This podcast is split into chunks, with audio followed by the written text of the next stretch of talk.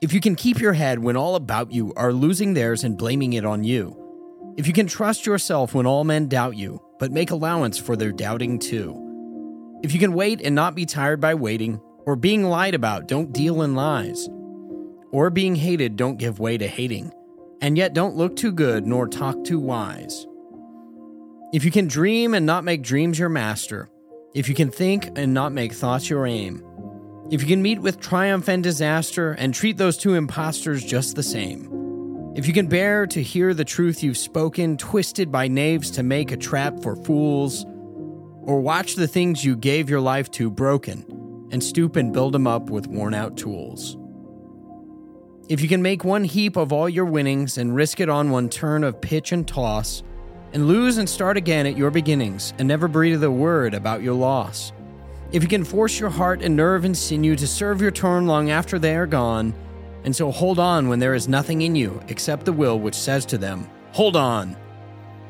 If you can talk with crowds and keep your virtue, or walk with kings nor lose the common touch, if neither foes nor loving friends can hurt you, if all men count with you but none too much, if you can fill the unforgiving minute with 60 seconds worth of distance run, yours is the earth and everything that's in it, and, which is more, you'll be a man, my son. If, a poem by Rudyard Kipling. The King's Hall podcast exists to make self ruled men who rule well and win the world. Well, welcome to this episode of the King's Hall podcast. I am your host, Leroy Jenkins, Sir Leroy Jenkins. Actually, been knighted this week. I'm with Dan Burkholder. Sir Leroy Jenkins. Yeah, that's what happens when you get knighted. I was actually knighted posthumously after the Post, Queen's post what was that? Post what was that? I Post, posthumously.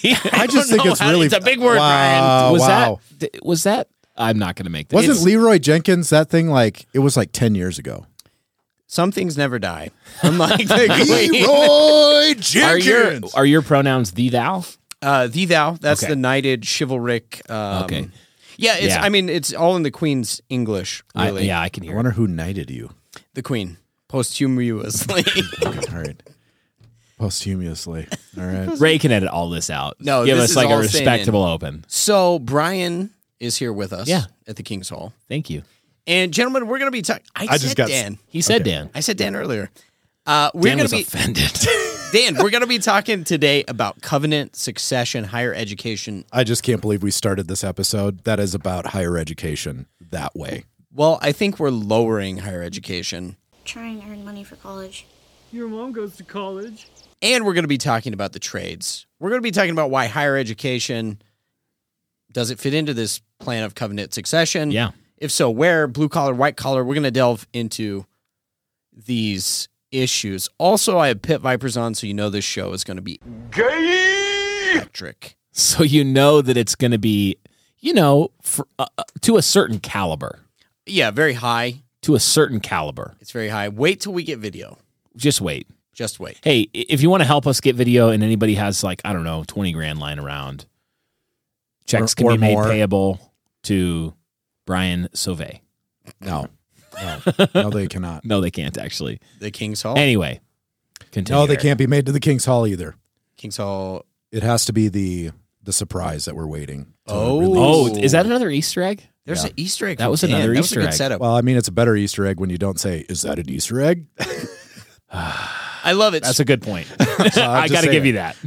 Speaking of things that are surprises, uh, one of the recent news items relates to this issue of higher education and has really been a touchpoint issue in the American culture. Of course, what I'm referring to is President Biden's announcement on August 24th that the federal government would forgive the student loan debts of millions of Americans, a move, Dan, that would total between 300 and 519 billion dollars in debt forgiveness. Why not? I mean, not? at this point, why not? Yeah, it's all funny money anyway. Why? Why? I mean, why, what's you know, billion here, billion there. Pretty soon, you're talking about real money. But it is really hard, Brian. When when you start digging in, you say, "Just yeah, yeah," but maybe that higher education is really valuable. Mm-hmm. Well, meanwhile, a study from CBS News reported that more than half of 2020 college graduates, guess where they are now? They're currently without work. Wow. That's right, mom's basement, probably Pretty much any study you look at shows the same from the last 10 years. Nearly 50% of all college graduates are without work. Wow. They are not participating in the workforce. unbelievable. So Because that's if the narrative. if you got the gender studies degree, not actually Sorry. useful. Yeah, I mean the narrative is, hey, get your four year degree, you're set.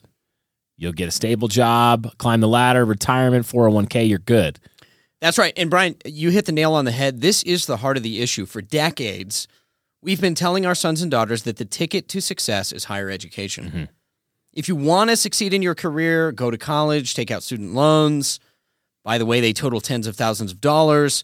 And you too, Dan, will be on the fast track to success because you got a business degree. Hmm, that's funny because I feel like I'm in the basement of a 90 year old church. That is also true. And some success can't be measured, Dan. Some success can't be measured in dollars. What's the result of all this, though, gentlemen? The younger generations are leaving college campus to find a startling reality. Their gender study degree is worthless, as I said before. And by the way, this also has unintended consequences, like women putting off family, putting off children, mm-hmm. and then having to go into the workforce to pay off the student loans. So, again, family and children get sacrificed at the altar of career and student loans.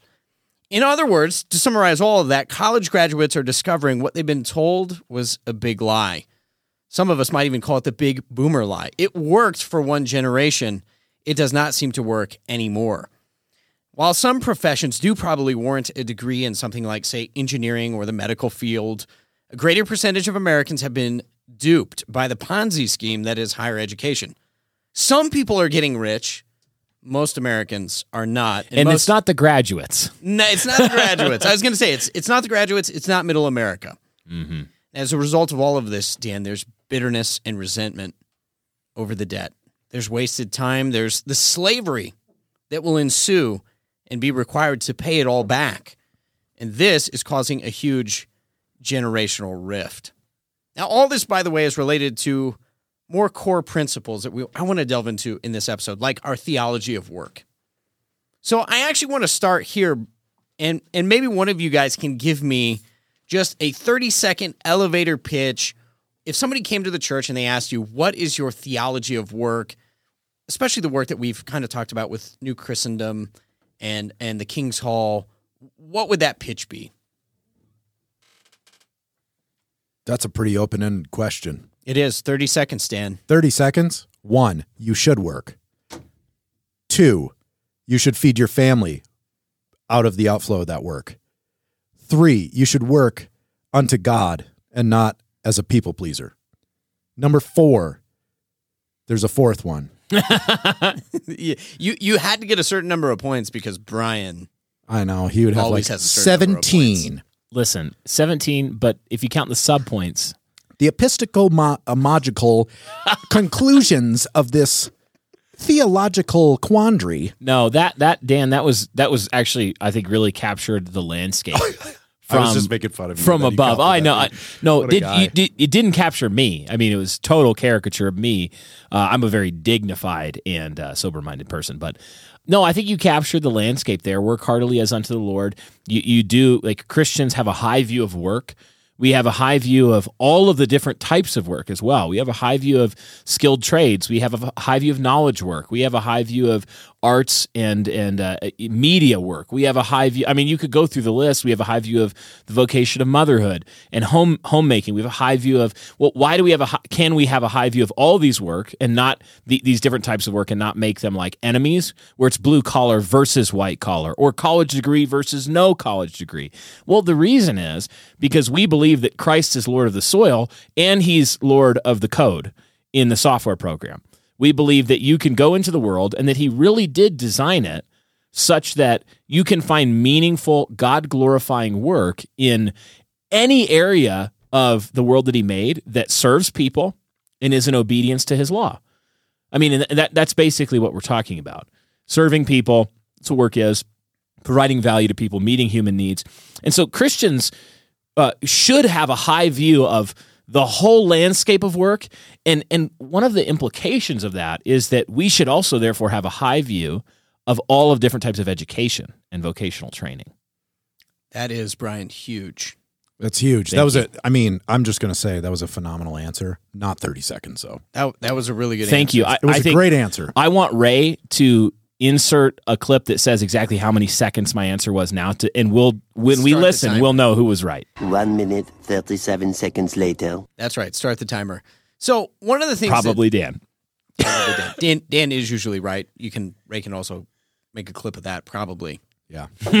right. So this episode, we're not necessarily going into a full theology of work, but I think that is worth pointing out. This is the Protestant work ethic. The Puritans were robust, hardy workers for Christendom and the world that they were trying to build, and Yeah. so their lives reflected that. Work heartily as unto the Lord in everything that your hand touches. And again, much more could be said, but it is interesting that when you look at the crumbling of Christendom, it's very closely and centrally connected with the degradation of our view of work. Somebody who pointed this out was Allan C. Carlson, and he said this Material abundance, along with its sister decadence, is a lagging indicator of societal decay. The institutions and social contracts that have supported our way of life for centuries marriage, family, faith, community, morality, the economy they have been utterly decimated. The biblical idea of work as worship had to be undone before people were ready to submit to the idea of leisure, comfort, and wealth as acceptable pursuits in and of themselves. End quote. And then I want to I want to tie this all together, and then we'll get to some questions here. Uh, but to tie it all together, I'm going to quote from Rory Groves, and uh, we'll definitely include in the show notes a link to his book Durable Trades, which is really good on this subject. He says this: If I'm going to spend the next 20 years building a family-centered economy, I want it to be one that doesn't die with me or with the next recession, invention, or global supply chain crisis. End quote. So, gentlemen, Rory's point really gets to the heart, I think, of the episode, at least for me. One of our primary goals with building Christendom is to pass on a legacy of work and productive property that doesn't die with us. Yeah. In the old world, it would be expected that fathers, one of the things they were supposed to provide for their sons was a trade, work that could provide for them and for their families. And one of the things we've said with New Christendom, we want to carry on the work ourselves, but we also want to be able to pass it to our children. Yeah. And they will take up that torch and continue building into their lifetimes. So, as we start to think about these things, why is a legacy minded model regarding work and covenant succession so important here? For the project of this season to be successful, the project of seeing a new Christendom built, there will need to be thousands and thousands of Christian men and women who are equipped to stand for the truth of Scripture against the errors of both the liberal church and the pagan culture. This is one reason we're so glad to be partnering with our sponsor for this season, Reformation Heritage Books. Reformation Heritage Books offers a large selection of helpful and theologically rigorous resources on everything from biblical theology to history to blue collar family discipleship, the type of library and resources that could make the kind of men and women I just described grounded in the rich heritage of the Reformed faith. We'd like to highlight one resource in particular, their Family Worship Bible Guide, that presents rich devotional thoughts on all 1,189 chapters of the Bible, including searching questions to promote conversation and to help you in leading your family in such a way as to say with Joshua, As for me and my house, we will serve the Lord. Tap the link in the description of this episode to pick one up today. Yeah, when, when we're thinking about work, we need to relate it properly to the Christian life. Thank you for taking off the pit vipers. Now I can tell where you're I feel looking. like now we have to be extra serious. I always couldn't tell if you were looking at Dan or me because of the reflectivity, the mirror finish. Anyway, thank you for that. No, when, when we think about something like work and higher education and, and specifically as a preparation for vocation, the first thing we, we need to do as Christians is to properly situate Yeah. work within the, the where it fits in human life. So we need to say like, because there are ditches you can fall in. You could say, well, work is going to be this all consuming, all encompassing thing. And it swallows up all of my strength, all of my life. And I just sacrifice my children to it, sacrifice my family to it, chasing the dollar. Well, as Christians, obviously, we're not going to do that. We, we want to make money and we want to, because God commands us to, or the equivalent, we, to provide for our families. lest we deny the faith and are worse than unbelievers. We can't fall in that ditch. We also can't fall in the ditch that work is a result of the fall. Work is somehow terrible, and the whole goal in life is to escape work and just live a life of endless recreation. Obviously, vocation can't fit there because before the fall, there was work. God gave our father Adam work to do, and it was good. It was very good that he was made to that work. And then he even gave the woman to the man to help him in his work and his mission as a priestly worker keeper of the garden naming the animals taking dominion etc so as christians in order to answer this question rightly we have to start by situating work in its proper space in our lives not make it a god not make it an enemy but but understand that work is a gift of God that He gave us to serve certain purposes.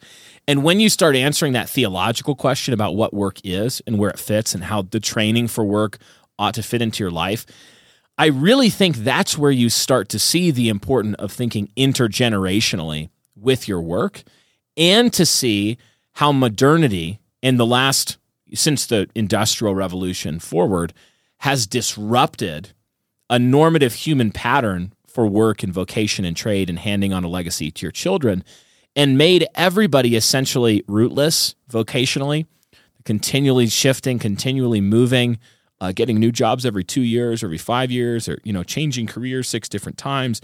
And I'm not saying that any of those things in and of themselves are are bad.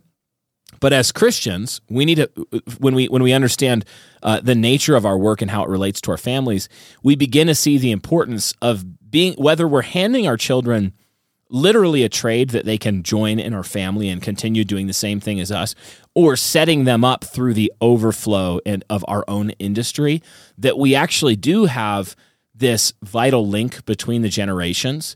And we have to fight against the modern urge to sever that link and basically just send our kids out as if they're starting from like Adam. you know, there's nothing to build on. They're just start, start over every single generation because what what we end up with then are rootless, divided, not intergenerational, but atomistic families that have no proper Christian view of the world we're living in or how vocation fits into it. So, I mean, that was a classic rambly Brian answer, but those are some of the things that come to mind when I'm when I'm thinking about the intergenerationality of of work. No, I think that's really good because it's it's hard to see the direct tie if you're an engineer and you're like, well, hold on, how am I supposed to do this work so that I can pass it on to my sons? That becomes pretty difficult, especially if you know your sons and you're like, this my boy is not an engineer. Yeah. Like he's he's got other giftings. And so how do you do that? And I think it's really important to have that and we talked about this in other places, to have that idea of what your what the thrust, the mission, the the vision of your life is and be working towards that end and that should be the mission that you invite your children into, that you especially invite your sons into to work towards that end. And, and so it might not look exactly like a trade, but it definitely is work. It's definitely a work to raise your generations in the paideia and nouthesia of the Lord. It's definitely work when you're trying to take over certain, you know, certain areas of the country. For example, like I want my boys to stay here in Ogden. I want them to have families yeah. here. And so, what can I be doing so that I can enable them to stay and give them every excuse that they want to stay, win their hearts to stay, and uh, enable them to do that? Well, it's probably helping them secure property mm-hmm. so that they have a place to live, securing a job so that they have a place to work, yeah. having a church so that they have a place to worship, having a school so that they have a place to educate their kids. It's really a And way so- for them to be rooted. Exactly. Mm-hmm. Yeah, and that's that's I think probably the the best way I can say intergenerational work can be passed on, you know, to to your next generations. Because it is hard to see a trade sometimes. Yeah, yeah, Yeah, that's exactly right. And, w- and we'll get into the difference between trades and knowledge work Yeah. in just a second. One thing to add, Yeah, but that that you just inspired me as a father because we're talking about covenant succession here as it relates to new Christendom. Basically, passing faith and the skills necessary for our people to thrive, exist, and expand and grow, get a foothold Yeah. that turns into something greater than a foothold in our place, so that we can establish Christendom there. Like that's what we're talking about here. So one of the key elements that Dan just touched on that was it's so central to this question when it comes to our children is that as fathers we're called like shepherds to know the state of our flocks And that means knowing our children, knowing them deeply, and reading the son that's not an engineer. Saying this this one's not going to be an engineer. and not trying to force that. I'm not going to make him be something he's not. I'm going to ask of the block of marble, where's the statue of David in this thing? I'm going to say, where in this boy or that you know that, that's in front of me that God's given me? What my kids are so radically different. They're going to be doing totally different things from the five, six, seven year old, nine year old view. But my job as a dad is to work with the grain of my children, mm. with Yeah, that that's really. Christendom in mind. Yeah, because the command to fathers from Paul in Ephesians 6 is fathers do not provoke your children to wrath. Yeah. And if you want to provoke your child to wrath, we, I mean, we've seen this in stories and in testimonies, you know, our whole lives about I, I never met my father's expectations. He wanted to me me to be in sports. He wanted me to do this thing, and I just wasn't. I wasn't that thing. Mm-hmm. Uh, that is provoking your children to wrath. Absolutely. But instead, raise them in the paideia and the nouthesia of Yep. the Lord. So key. Yeah, great points. Uh, gentlemen, one thing I want to ask you as we're talking about higher education, I, I think there's like two extremes here. On the one hand, people can say, um, you know, and, and I've actually heard this sort of an anti intellectualism, like all higher education is stupid. We don't need it. I would definitely argue uh, that higher education, as we have it today, as a public entity that costs what it costs and puts people in a bad situation, I would say for the most part that that's been a lot harder and mm-hmm. worse for Americans than it's been pitched. But does that mean that all higher education is bad? If not, what is the principle that would kind of guide your thinking on the value of higher education? Mm, man, I think no matter what our children are doing, we want to teach them to the best of their of our ability and to the with the grain of their their, their creational nature, how God made them. To th- like I, I think we talked about this in education. To read well, think well, speak well, and be virtuous young men and women. That's that's our goal. Um, because so much of life is going to be about words. They're, to to be a righteous man, you have to relate properly to words. You can't be an unlettered fool. What separates us uh, as the pinnacle of creation partly is that hum- humanity are masters of word in, in in in a similar in a reflection of God in a way that the animal kingdom is not. Dolphins, you know, they, they overhype like chimps learning sign language, but like there is an ontological gap in our being between animal kingdom and humanity with respect to our speech. This is one of the reasons like it's it's so powerful an image in the Chronicles of Narnia, the talking beasts, not talking beasts, and when the talking beasts rebel against Aslan, the Christ figure in Narnia, in the end in the last battle he they become dumb beasts again. They can they lose the ability to talk. The cat you know it's this horrible picture of humanity degrading into animal in their animalian nature. So our children we don't want them to be beasts. We want them to be men and women. And that requires in my opinion the the the peak the best we can give them is this great foundation of classical Christian learning where they understand, they honor their father and mother. They've inherited this great tradition in the Western Christian world of good words, of words spoken fitly, and they should be able to interact and, and understand that legacy. So whether they're going to be a plumber or or a professor, I want them to be able to read Eric's favorite work, the Aeneid, and I want them to be able to read it richly, right? Whether they're going to be a 200 book a year guy or a 10 book a year, I want them to be people of words so they can understand the book, the scriptures, I mean, and this great inheritance. So to me, that's that's foundational. Yeah, that's that's really good. It hidden in your list of you know think well, read well, speak well, write well, Yeah. like all those things. You also have another another virtue that's really it's it's a foundational thing that we want to teach our children, and that's to be to have the tools of learning Yeah. so that they can self educate. Right? Yes. It's not just spoon feeding your children, and I know this is about higher education. I'm getting there. It's just taking the long way around is that you, you want to be able to give your kids the tools to learn so that they can approach the Aeneid themselves mm-hmm. and they can understand it. They have the the tools in their tool belt that they can understand some of these more difficult works. They can look at the world around them and and kind of interact and interpret what is going on in the worldview, you know, that's operating. Uh, and then uh, in the ideal world, what you would have would be godly Christian universities with mentor type relationships with different pers- professors that have much life experience and are steeped in the Western tradition. So that is the ideal. And those do those do exist. Those schools do exist. Yeah. But they are very rare. New St. Andrews exists Yeah. to do that. Uh, Brian took a class Yeah. on uh, classical Christian education Yeah, with Dr. in Schlect. preparation for our school. Yeah. He said it was very rigorous. Yeah, very rigorous. I mean, we read a stack of books from all across history, difficult, difficult books.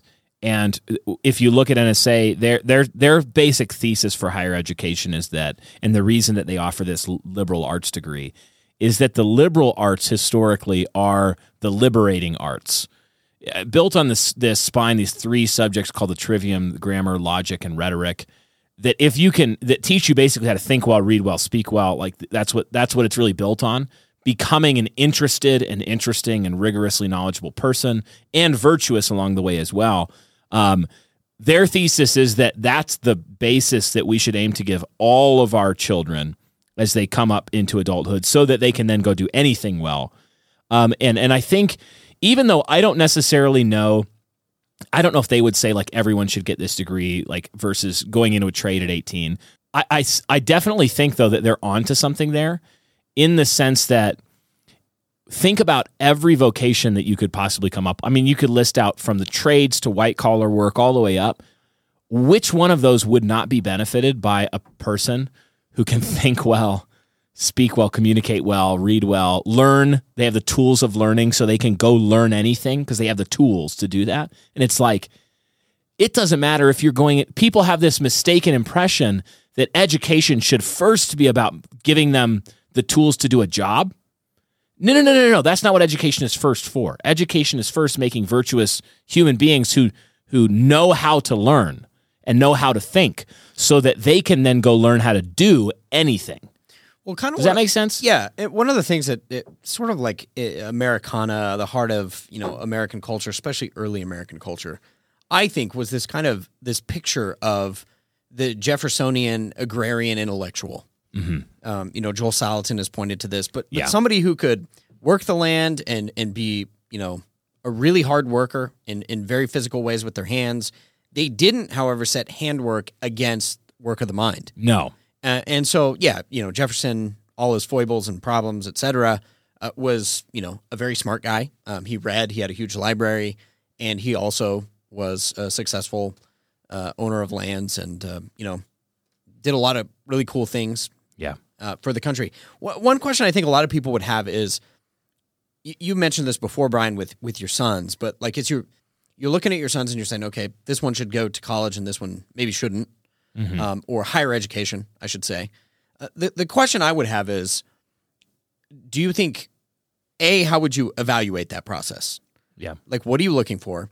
And are you saying that you think everyone should get higher education? Because I think part of this debate is, um, and, and part of the thing with with Moscow has always been, yeah, that's that's great on paper, and if I was rich, I'd do that too. Uh-huh. Um, or part of it too is I, I, I knew a guy who was uh, went on to he's a doctor. Uh, he, I think he went to New St. Andrews for a year.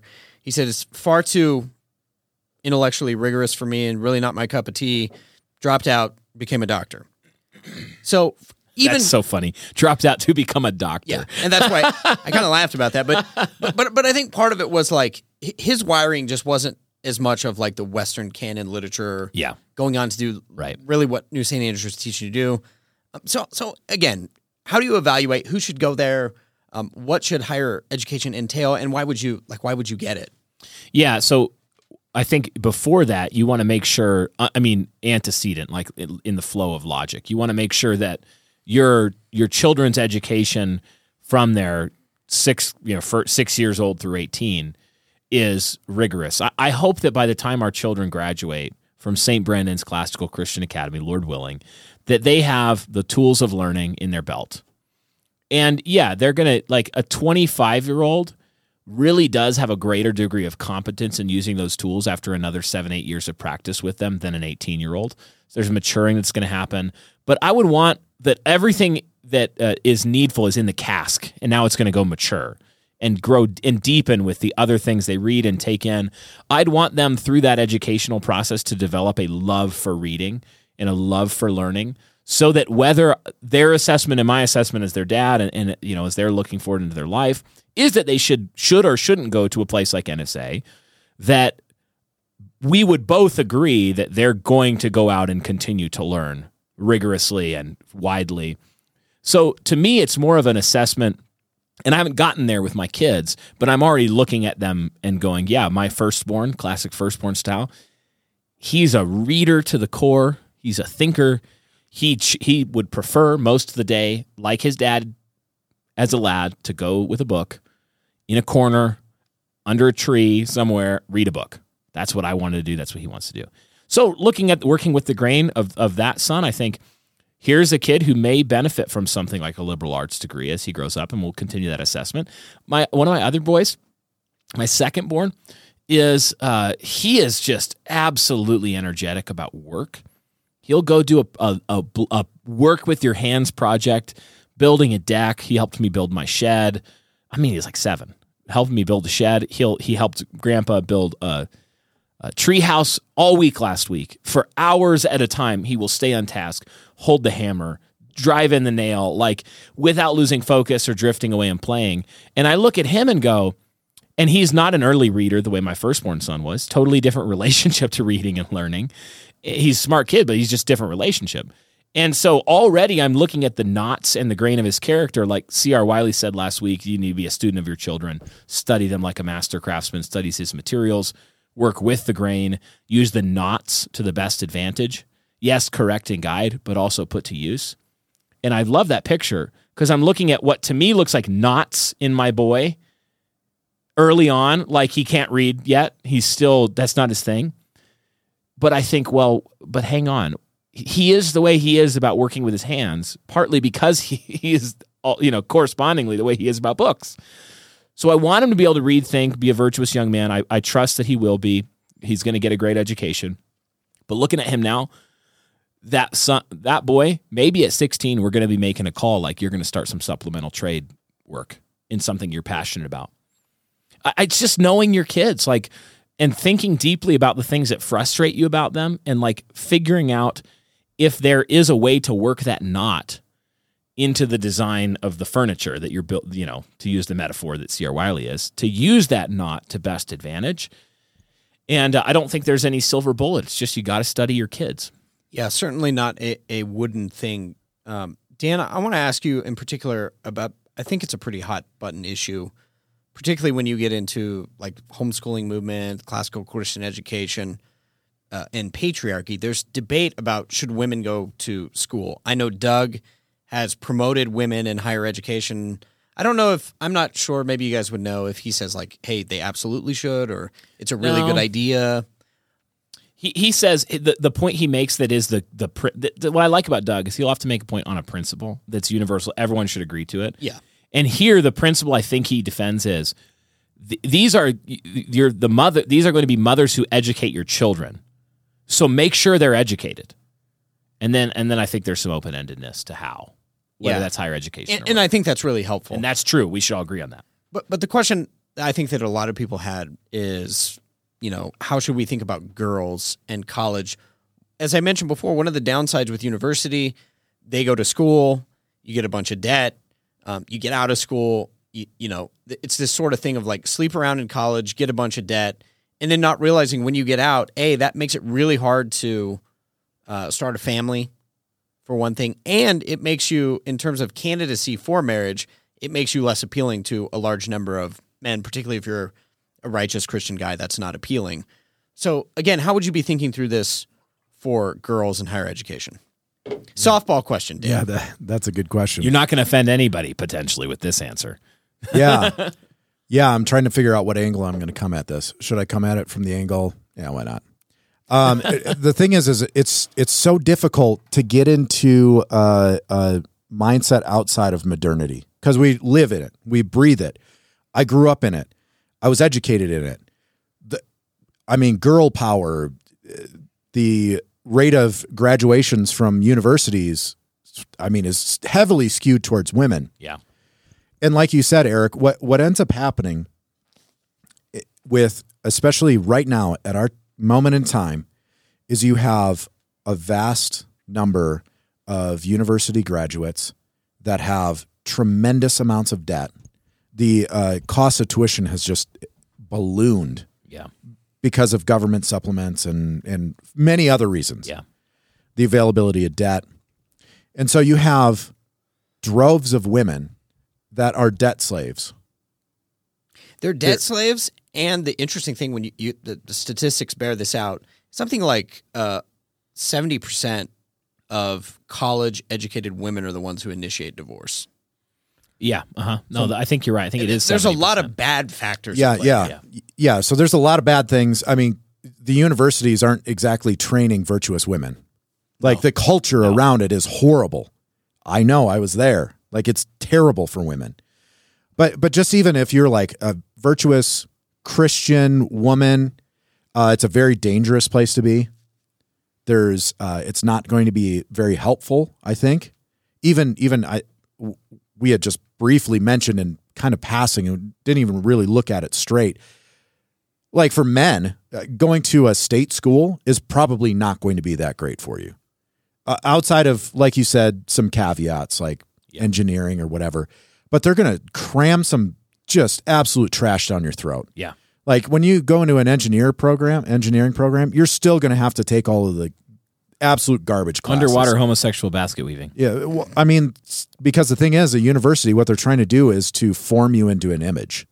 That's what part of education is. They're trying to make you into an image.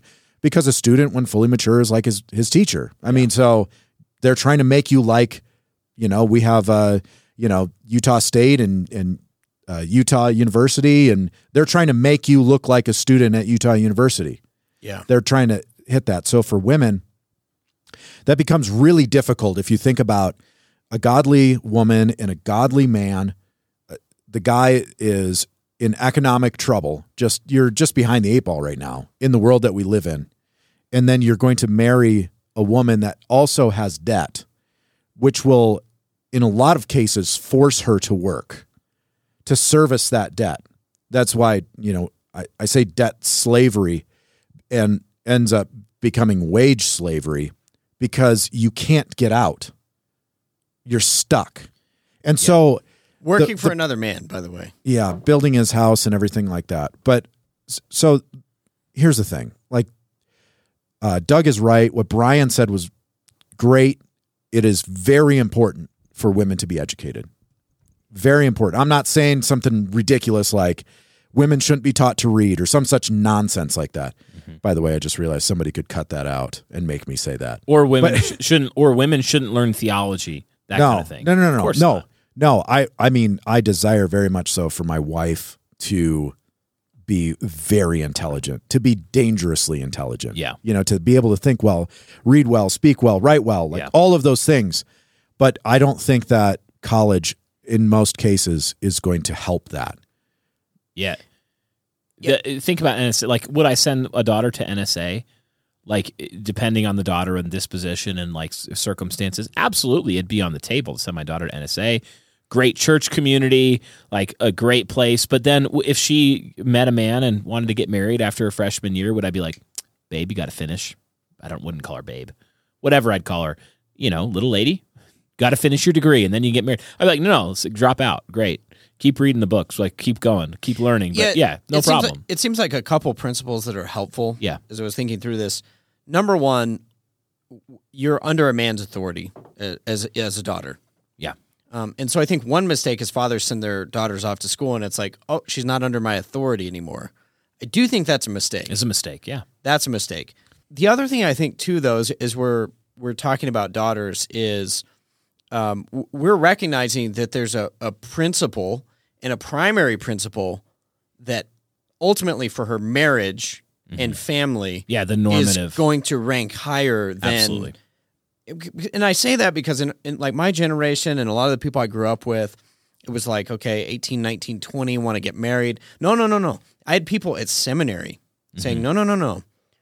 I tell all young women, you need to graduate seminary. Why are you in seminary? I don't know. No one knows. Why do they allow you to enroll in seminary? But Southern Equally Seminary, they would say, hey, and this is like faculty's wives, you need, before you get married, you need to finish your education. That is more important.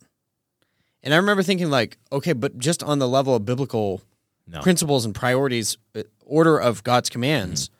I don't remember the command to go to seminary. Right. Be educated, love the Lord, know His word, pray, all those things. Uh, but family is actually in Genesis 1 and 2. Christendom Bible College offers a one year certificate in the humanities for students who intend to pursue a degree or for students who prefer to begin their chosen occupations upon completion of our program. Older students who never attended college or who went to a college where the humanities were less robust will also find our program stimulating and suitable. Located steps from the Ohio River in the town of New Richmond, we're unaccredited in order to remain free to teach as our biblically minded consciences demand. As servants of Christ, we won't wear the yoke of the woke. Instead, we stand on the shoulders of Christianity's giants, not to stew in nostalgia, but to see through the culture wars fog to the glorious days of a Christendom still to be built. Our exceptional faculty are committed to the historic, biblical foundations of our faith. Come be a part of Christendom Bible College. Visit us on the web at christendombiblecollege.org to learn more. While there, be sure to sign up for our email updates and receive your free three chapter excerpt of our very own Dr. Frank J. Smith's new book, Race, Church, and Society. Yeah, and I think so. One of the things I was going to bring up was this idea of hierarchy and authority. And I think it, in a lot of cases, most cases, in fact, it is it, it is unwise for a daughter to leave her father's house to an unknown new place around a bunch of single guys. She's no longer under the authority of a, a father. Yeah, authority which comes with benefits like protection, Protection, like yeah. provision, you know, things like that. So Yeah. because it, chastity in women is a very very high virtue. Yeah. Historically, you look at this. I mean, it, or in the in the Old Testament, Yeah. Easily lost, extremely precious thing. absolutely. So so I think that's one of the best guards, safeguards that fathers. I don't I don't have any daughters, so I haven't given it as much thought as probably uh, Brian has, but that's just. I think one of the best things that you could do for your daughters is keep them at home until they're ready to be married. Well, and even y- y- the goal is that we're we shouldn't be raising our daughters in such a way that by the time they're 18, you're asserting your fatherly authority to make the shot for her. It should be that as she grows up, she, your relationship matures to where she respects your authority and voluntarily, gladly is is under your fatherly authority. So that it's not like well i'm 18 i get to make the shots now. It's like no i respect my dad. I love my dad. Even in the situation like i said nsa like i might i, I might that's a very rare scenario because it's there's a community there that's a high trust community high trust community high trust church community where i know that I could have meaningful, even from Utah to, to Moscow, Idaho, I could have meaningful fatherly exercise of protection and authority through uh, uh, what's the word? Through deputies, pastoral deputies, you know that sort of thing. There, but even then, even NS, even something like that, it's that's going to be like it's it's going to be a, a a serious question because I want that is so important that you protect your daughter and and man, they could get taken in by like there's a reason that for one of the reasons for male headship is because uh, the woman's more is she's more easily deceived. This is why um, college is has is so successful at making women apostates and feminists. It's because they're easily deceived in many cases by uh, this these other demonic religions that are being proselytized at university. So to me, it's like an absolutely not to the state university model for for my girls. Like, no, just just Yeah. just no. And I, I would Uh-uh. even say, I'd rather start a college here. I think this is this was literally Doug's instinct too, Pastor Wilson. yeah, Yeah. Hi- hi- His girls, Becca, the whole, I think Becca's the older one, Rebekah Merkle. She she hits eighteen. She's like, uh, you know, what am I going to do? He's like, I'm starting a college right here. Hold on, okay, it's ready. You can you can go to this college, and so you see like this Chad King patriarch move of Pastor Wilson of literally starting a men will literally start a university instead of going to therapy. I mean, men will literally start a university instead of letting their daughter go off to the and then she ends up married to the current president, which I think is a, a pretty great story arc. That is a good story arc. It's and it's ironic because there is a state school in Moscow. Yeah, Idaho. right there. So he could have been. Yeah, it, it, it- there's all there's so many ironic and funny layers to that. So I I would rather see more.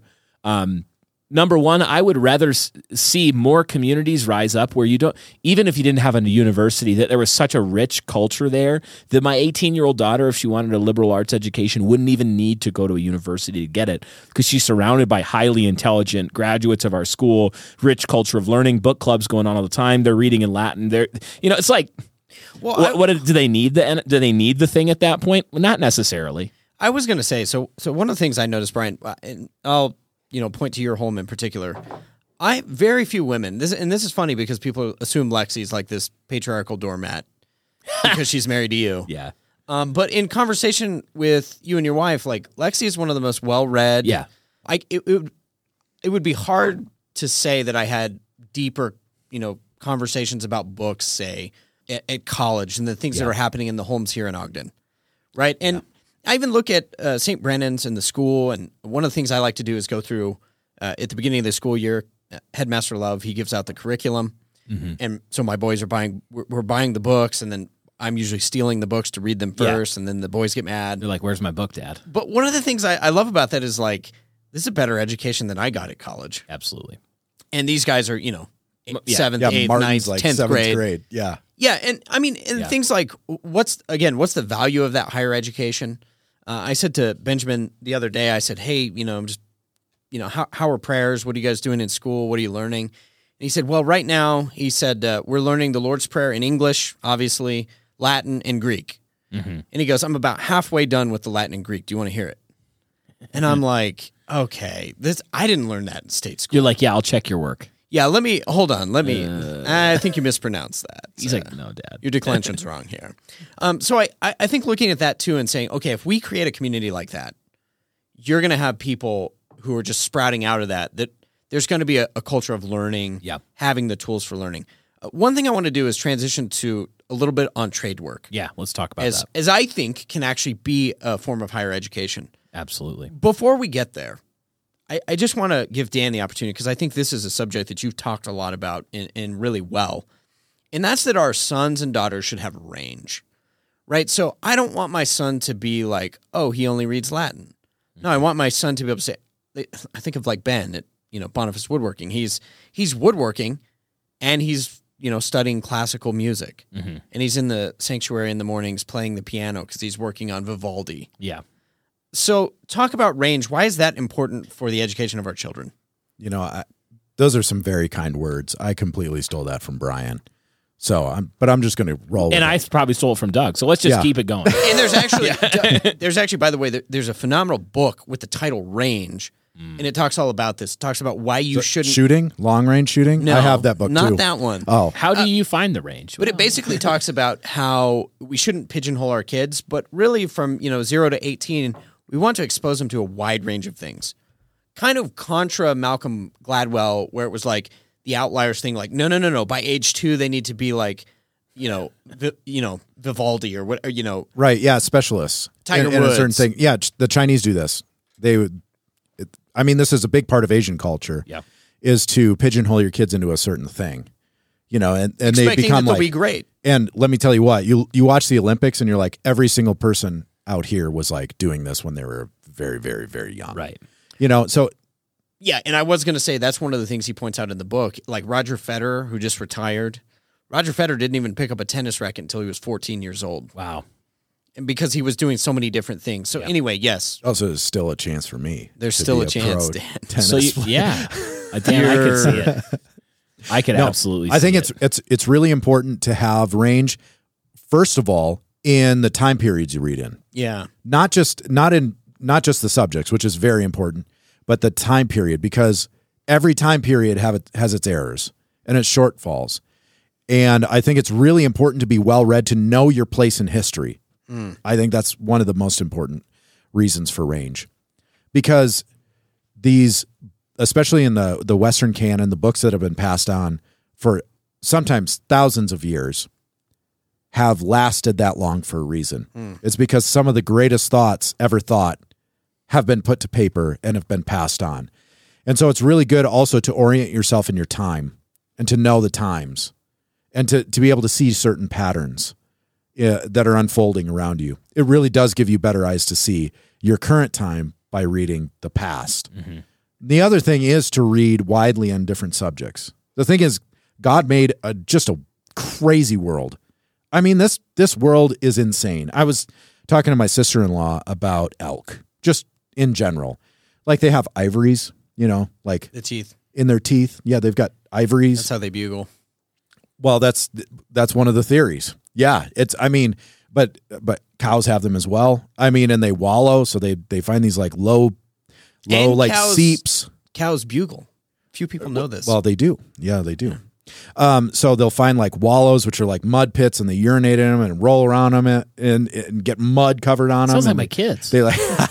I mean, it's just. I, I was just telling her about this, and she's like, "This is the most insane thing ever." They're like, you know, 650, 800 pounds, and they're screaming in the woods, and they're.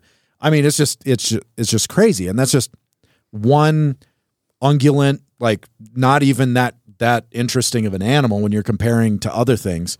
The the world God made is just fascinating, and there's so many mysteries, and that's part of the uh, of the uh, glory of kings or the joy of kings. I can't recall. Uh, is to go out and find those mysteries. It is the the glory of God to conceal things and the joy of kings to find them, or something like that. Yeah. Yeah. What? And I think too, like when you look at Solomon, uh, he's this picture of you know wisdom, the pinnacle of wisdom in the Old Testament until you get to Christ. But here's this guy who's he's gardening, he's building things. We talked about in another show. Uh, maybe they were in North America.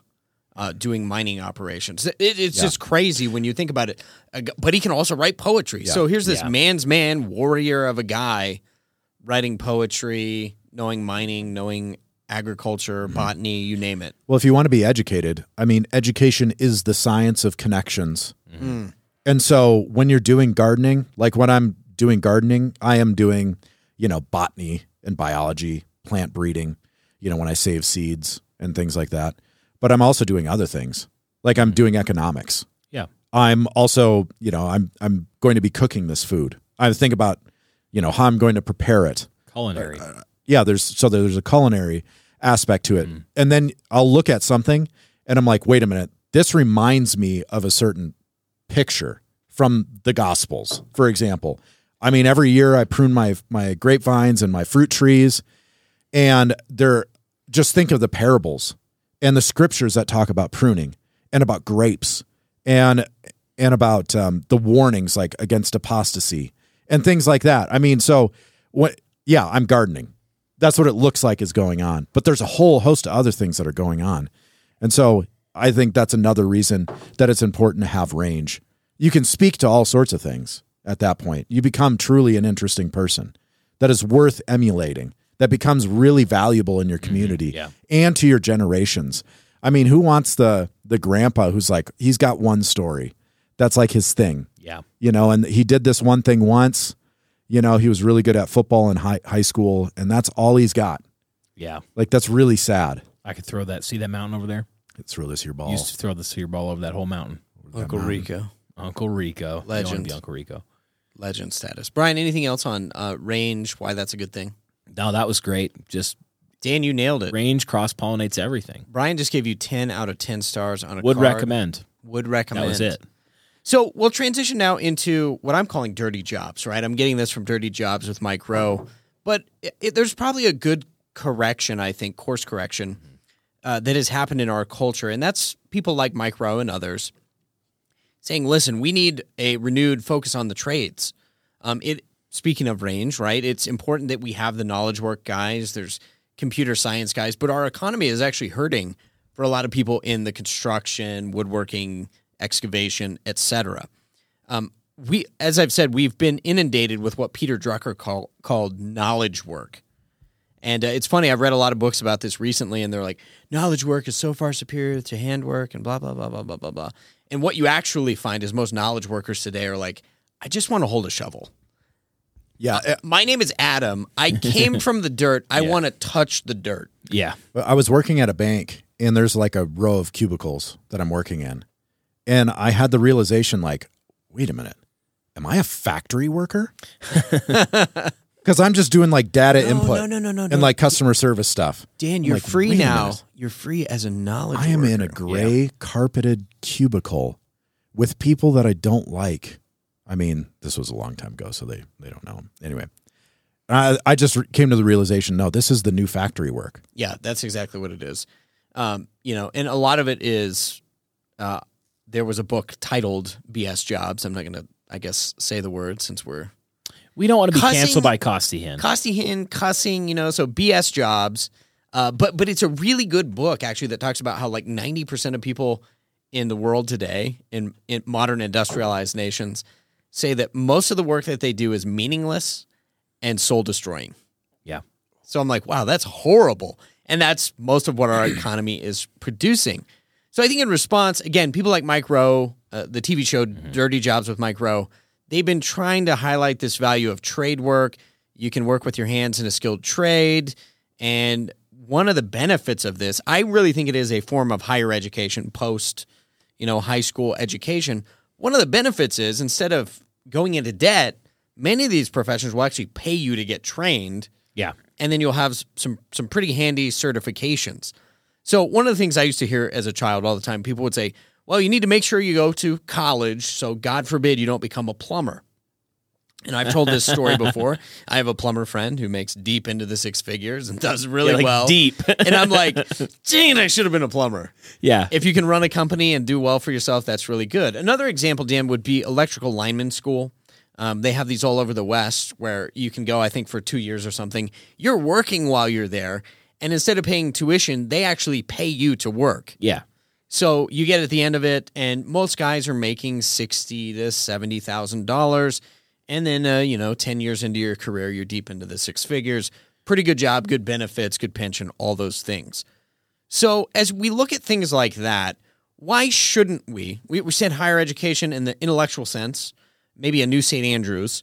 Um, that's good, but why should we also not look down on trades and not be telling our sons, "Hey, skip the trades. That's a terrible thing." You know, related to this is really related to the range question too. Yeah. And it makes me think about this great poem that we all love by Rudyard Kipling. It's this poem, If. And, and you should read it. Maybe I can talk. We haven't actually got the cold open recorded. That's actually point. what my cold open is. Maybe I could talk Eric into reading it for the cold open, but it, it, it ends with this line, and I'm gonna I'm gonna don't want to butcher it, so I'm gonna read it.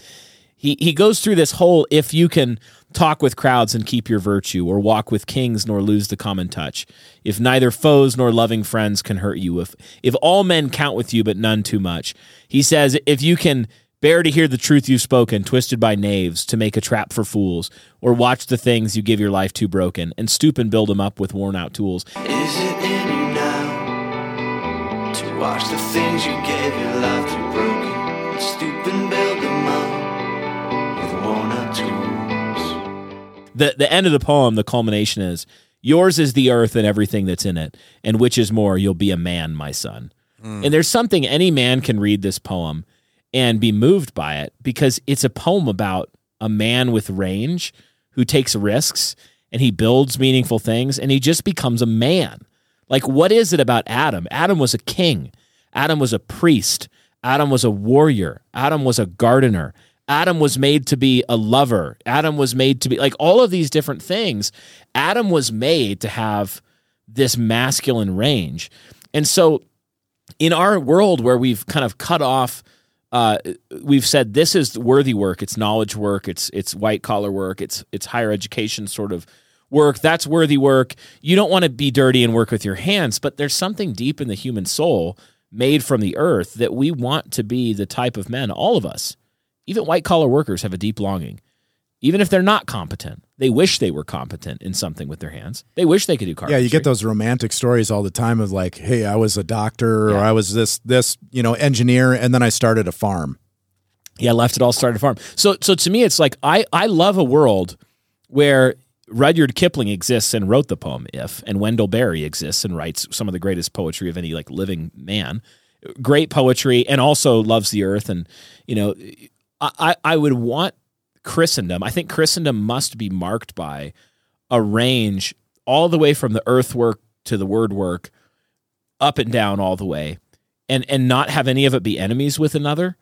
And, and what this means for us is that we have to again look at our children work with the grain of their of their creation and say, some of you are made to to be the greatest tradesmen, the greatest HVAC installers in our city, and you're gonna you're gonna employ 20 people, and you're gonna be a millionaire when you're 35. Is you're gonna do that heartily as unto the Lord. You're gonna be generous and you're gonna be great. And some of them need to go and be like, you are the best. You're you are wired to be a musician. You should go do that. So you're going to work fast food. Well, you Son, figure that out. the the best you can do is Chick Fil A. No, we don't we don't want that. But you know, even that feeding people, like you just.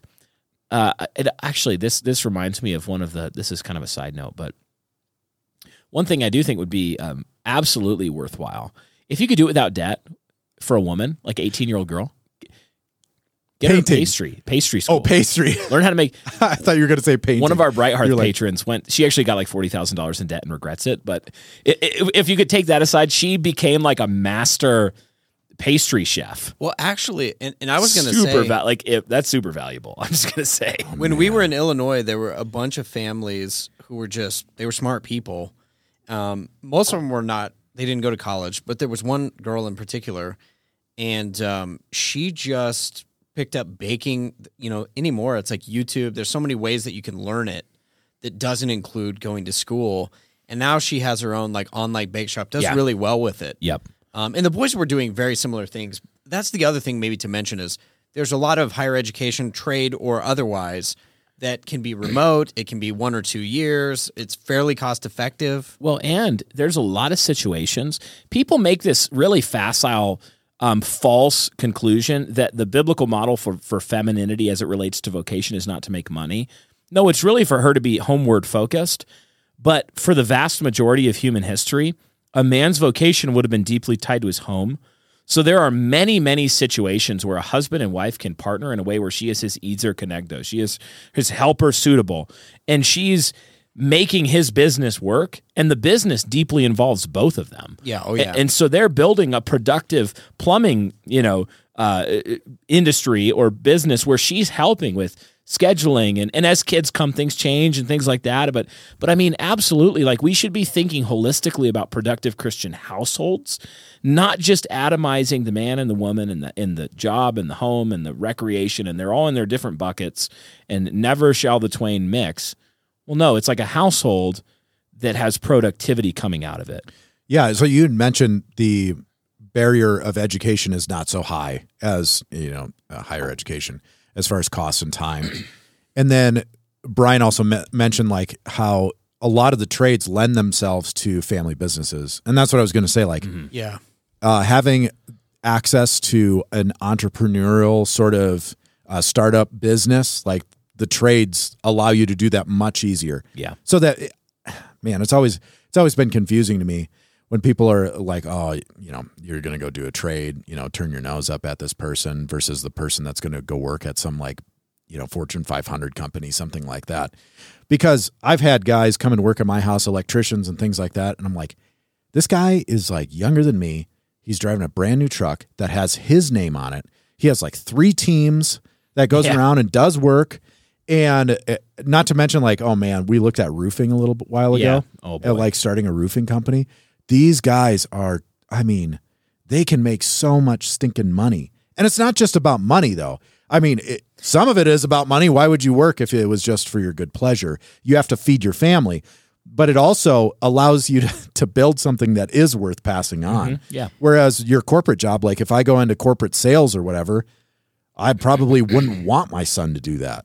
No, and a lot of these companies too, like the trades, we've known families in the in the churches where that we've been a part of, where it's like a guy starts an electrician's business, um, he gets in really really well with like the home developer in the area. Soon he's doing all the homes, Yeah. and then guess what? There's like 15 young guys at the church who are all gainfully employed by this guy. yeah So like that's what it means in you know to be a king, to be a patriarch, to be somebody who's providing for your community. So I think that's another part of it. Uh, one of the things that I found really helpful, and then and we'll kind of close in this arena, is uh, the book Durable Trades I mentioned earlier by Rory Groves. One of the really interesting things that he's done with this book is some of the historical research. Um, he talks about things that we've talked about, like specialization and how that's often hurt the competency of men in general. um, and how the Industrial Revolution has kind of divided families and households, etc. But one of the things that Rory talks about that that I really like is this concept of he went back and he said, okay, which jobs and and and trades have endured the last 250 years? Um, he saw it firsthand because he was a tech guy, and he said, you know, tech is changing all the time. You know, as obsolete as the iPhone 10 was, you know, yesterday, that's what's happened to a lot of people's careers, professions, jobs. I think right now people are changing jobs and career fields between 18 months and like four years. It's crazy. Yeah. Um, so, in, in lieu of that, if we want to have legacy, and I want to close kind of where we started with this idea of legacy, you've also got to have trades that can endure, right? That's the bottom line. You've got to have something that can make it through economic depression, world wars, social revolutions. It's really interesting because when you read the book, he lists all these trades. They're not all blue collar. A lot of people think they would be, but there's a lot of things on the list pastor, counselor, lawyer, banker, Doc- being a doctor. being a doctor. Those are white collar things, but there's still a durable trade. So, Dan, as you think about this principle of a durable trade, why would that be so important when we're thinking about legacy building, particularly like handing our, our kids a trade or setting them up in a trade so that they can pass that on for future generations? Right. Well, I, I mean, I think you highlighted it really well. If you if you start looking through the quarters of time and you think, Yeah. well, the industry I'm in, I'm retrofitting cell towers to accept 5G or something like that. Well, you know that this is temporal. Like this, that's not going to last. So you better evolve your business. Yeah, Skylink. But this, but this is one of this has been one of the failures. I, I remember when I was going to to business school, I was shown the documentary "The High Cost of Low Prices," hmm. which is about Walmart. Time and time again, I bet it was three times. That's how creative my professors were. Yeah. and it was essentially a sob story about how all of these mom and pop places, these convenience stores and things like that, had to close because Walmart came in. Yeah. And I, here I am, like I, I'm looking at these this documentary, and I'm like, those pathetic losers. They failed to adapt. Like ec- economic, uh, the economic value proposition had changed. You have to adapt Yeah. in order to survive. And so, not all of our. I mean, like one of the top ones is like being a shepherd, like trade in Rory Grove's book. Like, well, man, it's going to be tough sledding out there. I've been hunting, and there's there are shepherds out, you know, watching sheep in the mountains while I'm elk hunting, Yeah. and they don't exactly look like successful individuals. Most of the time, they're illegal immigrants. Usually from like Argentina or something, Peru. Yeah, yeah, correct. Um, but they will take beer in exchange for you know elk information. So that's so Their just- dogs, though, very suspect of you. Very suspect. Yes, They're looking at you going, I will kill you. I will. If you yeah, touch I my will sheep, mess you I will up. literally kill you and, Yeah. and eat you. Yeah, so I think it's important to, to to one look at your trade and the business that you start and make sure that you're setting it up for 50 years. And then also, it's just a principle of business that you have to be agile. Yeah. You have to be agile as technologies change, as social preferences change. I mean, you could be pumping septic tanks and all of a sudden there's a new technology that eliminates the septic tank. Yeah. Well, you have to be able to adapt. Incinerating toilets become economically viable everywhere. Yeah, you better figure out how to repair incinerating toilets. Right. Is what I'm saying. yeah. so, so yeah, I I think it's really important to, to think that way, and it really should be the way that that is the patriarch, the paterfamilias, the man who is aiming to leave a legacy. That you are thinking that way. That you should be thinking that way about everything that you do. The way that you treat your wife, the way that you discipline your kids. You're not just disciplining your kids, you're disciplining your grandkids when you go to work, you're not just working to accomplish the day's tasks. You're actually working so that you have something to leave for your sons and for your grandsons so that, you know, Burkholders for generations can benefit from the work that was done September 29th in 2020. Yeah, and and the most durable trade is going to be being a godly man who is creative, courageous, and competent. Because that man You can, take be that agile. into anything. he can figure stuff out. Like uh, the thing about the thing about somebody who starts and is courageous and competent and creative is that they will learn how to do something. They'll start and they'll figure out how to do it. But the people who are just cowardly, shrinking back, waiting for someone else to do it for them, give them perfect security at all times, they're never they're not going to learn anything new. They're going to be extremely vulnerable to market downturn, to their company failing, whatever. So that's a that that to me is the key variable in all of this is that we want to become the kind of men and and make our children to become the kind of men and women who are courageous, competent, creative, so that they don't fear. Like they go out and you know, it, part of the Proverbs thirty one woman is that she didn't fear. There, there, it literally says that at one point she doesn't fear for this, you know, bad circumstance because she's prepared, she's thought about it, she's competent. Men like that are uh, are going to succeed no matter whether they're in some durable trade, knowledge work, whatever it is. They'll figure it out. So, what what people who are not creative, courageous, and competent want to do is they want someone to tell them what certification to get. Will take care of them forever, never have to think about it again. And that's not what Rory Groves is trying to get you to do in durable trades. He's trying to say, here's some directions to think, be thinking about things that are hard to cancel, be thinking about things that humans are always going to need, no matter what technology does. That's going to be durable. Have But- some general skills. Yeah, but you have to be the man still. You have to be the guy who's not going to take failure for an option Yeah. until the Lord and his providence just decides that you're going to work really hard and you're still going to fail and then you still glorify God and God will take care of you and it'll be, you know, you'll make it, but if you're just if you trust in the Lord and you go and put your hand to the plow, have some range, have some courage, then uh, you know, we say this all the time. There are young men in the church who haven't figured out their vocation yet and stuff that we're counseling or like trying to talk to. And there's some of them where we just look at them and go, "We're not worried about that guy." He's gonna No, I'm not worried. He doesn't know what he's going to do yet. He's not making the money yet. He's going to figure it out though, because he's the, he's the right guy. Yeah, high, high value. And and I think the other thing reminds me of something that uh, Joel Salatin said uh, when he was young and taking the risk of you know starting the farming, and getting into all that. Yeah, He said, I just realized while I was working for, you know, basically bureaucratic corporation style company, he's like, Yeah, I'm going to quit my job. But the reality is, if the farm doesn't work out, he's like, I'm a competent, courageous guy. I'll find another job and give me six months and I'll be at the top of the food chain there. it'll be fine. Yeah, We'll be fine. Um, one of the other things I think, just to hi- highlight a principle as we close here, is that fathers, you have a responsibility f- to lead your sons and your family, daughters as well, in helping set them up for life. So understanding that this this core principle that many of us grew up with of hey, when you're 18, you're on your own, go figure it out. That's not actually a biblical thing to say. Yeah. Um, and if you care about your legacy, you won't say that, right? You're still going to be invested. Um, you know, Jacob's parents, Yep. they're still invested in him. Go to Laban, do the thing, blah blah blah. He's obeying. They're working together, etc. And there's there's honoring of parents there yeah. all that good stuff. So I want to close now, gentlemen, by thanking our sponsor, Reformation Heritage Books. Uh, we picked up some King James study Bibles recently from our friends Mm. at Reformation Heritage Books. Love those. Wonderful translation, Brian. Nothing like the smell Un- of the authorized in the morning. That's right. Untouched by wokeness is Look, what I like to say. Nobody was woke in 1611. Did they? Did they have some other issues So from time to time? From time to time, did they bathe a lot? No, no. But that doesn't show up in the translation. But I mean, we bathe too much. Mm, we bathe way too much. Like Way first too of all, much. First I haven't of all. even been wearing deodorant for like the a month, immune and system nobody's even is said coddled.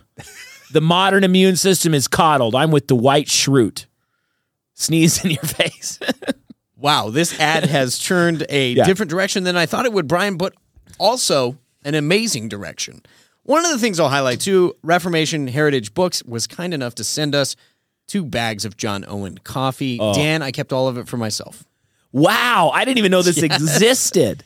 Yeah, I wasn't going to tell you, and then I just thought, you know what? My conscience, the Holy Spirit. Yeah, the King's Hall. It's a it's a winner take all economy. No, you decided you wanted to just brag about it. Yeah, what you hang on. Your conscience. Actually, you know what? Don't ease your conscience. I conscience did get with the false coffee, repentance. and I am not sharing it.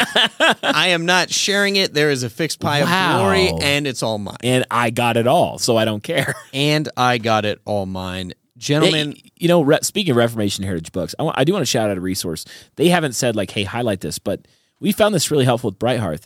Is the William Gouge three volume, three volumes on the household. a lot of what we're talking about right now, raising godly children, godly marriage, is in that series, and and uh, I think Reformation put it together or edited it so it's it's modernized and uh, it's accessible. So yeah, check that one out too. yeah, I am going to check that Yeah, one good out. stuff. Definitely have to Puritan. up on William. Gouge is a Puritan, by the way. If you guys don't know who that is, I love that. Puritan's great. Uh, gentlemen, it's been a phenomenal show. Thank you so much for putting up with my pit vipers Yeah. and my Chad energy. but I congratulate. uh, you know, Let another's It's mouth just- praise you. The only reason I say it is to get that look on Dan's face. It was worth it. I don't actually believe anything I just said about the pit vipers. However, I do believe this. They're not even pit vipers. They're like Awesome. Shenjuan my brand. Jeez. but you do believe this. I do believe that we should make haste slowly. Yes. With our pit vipers on and our chat energy. So, gentlemen, Festina lente, make haste slowly.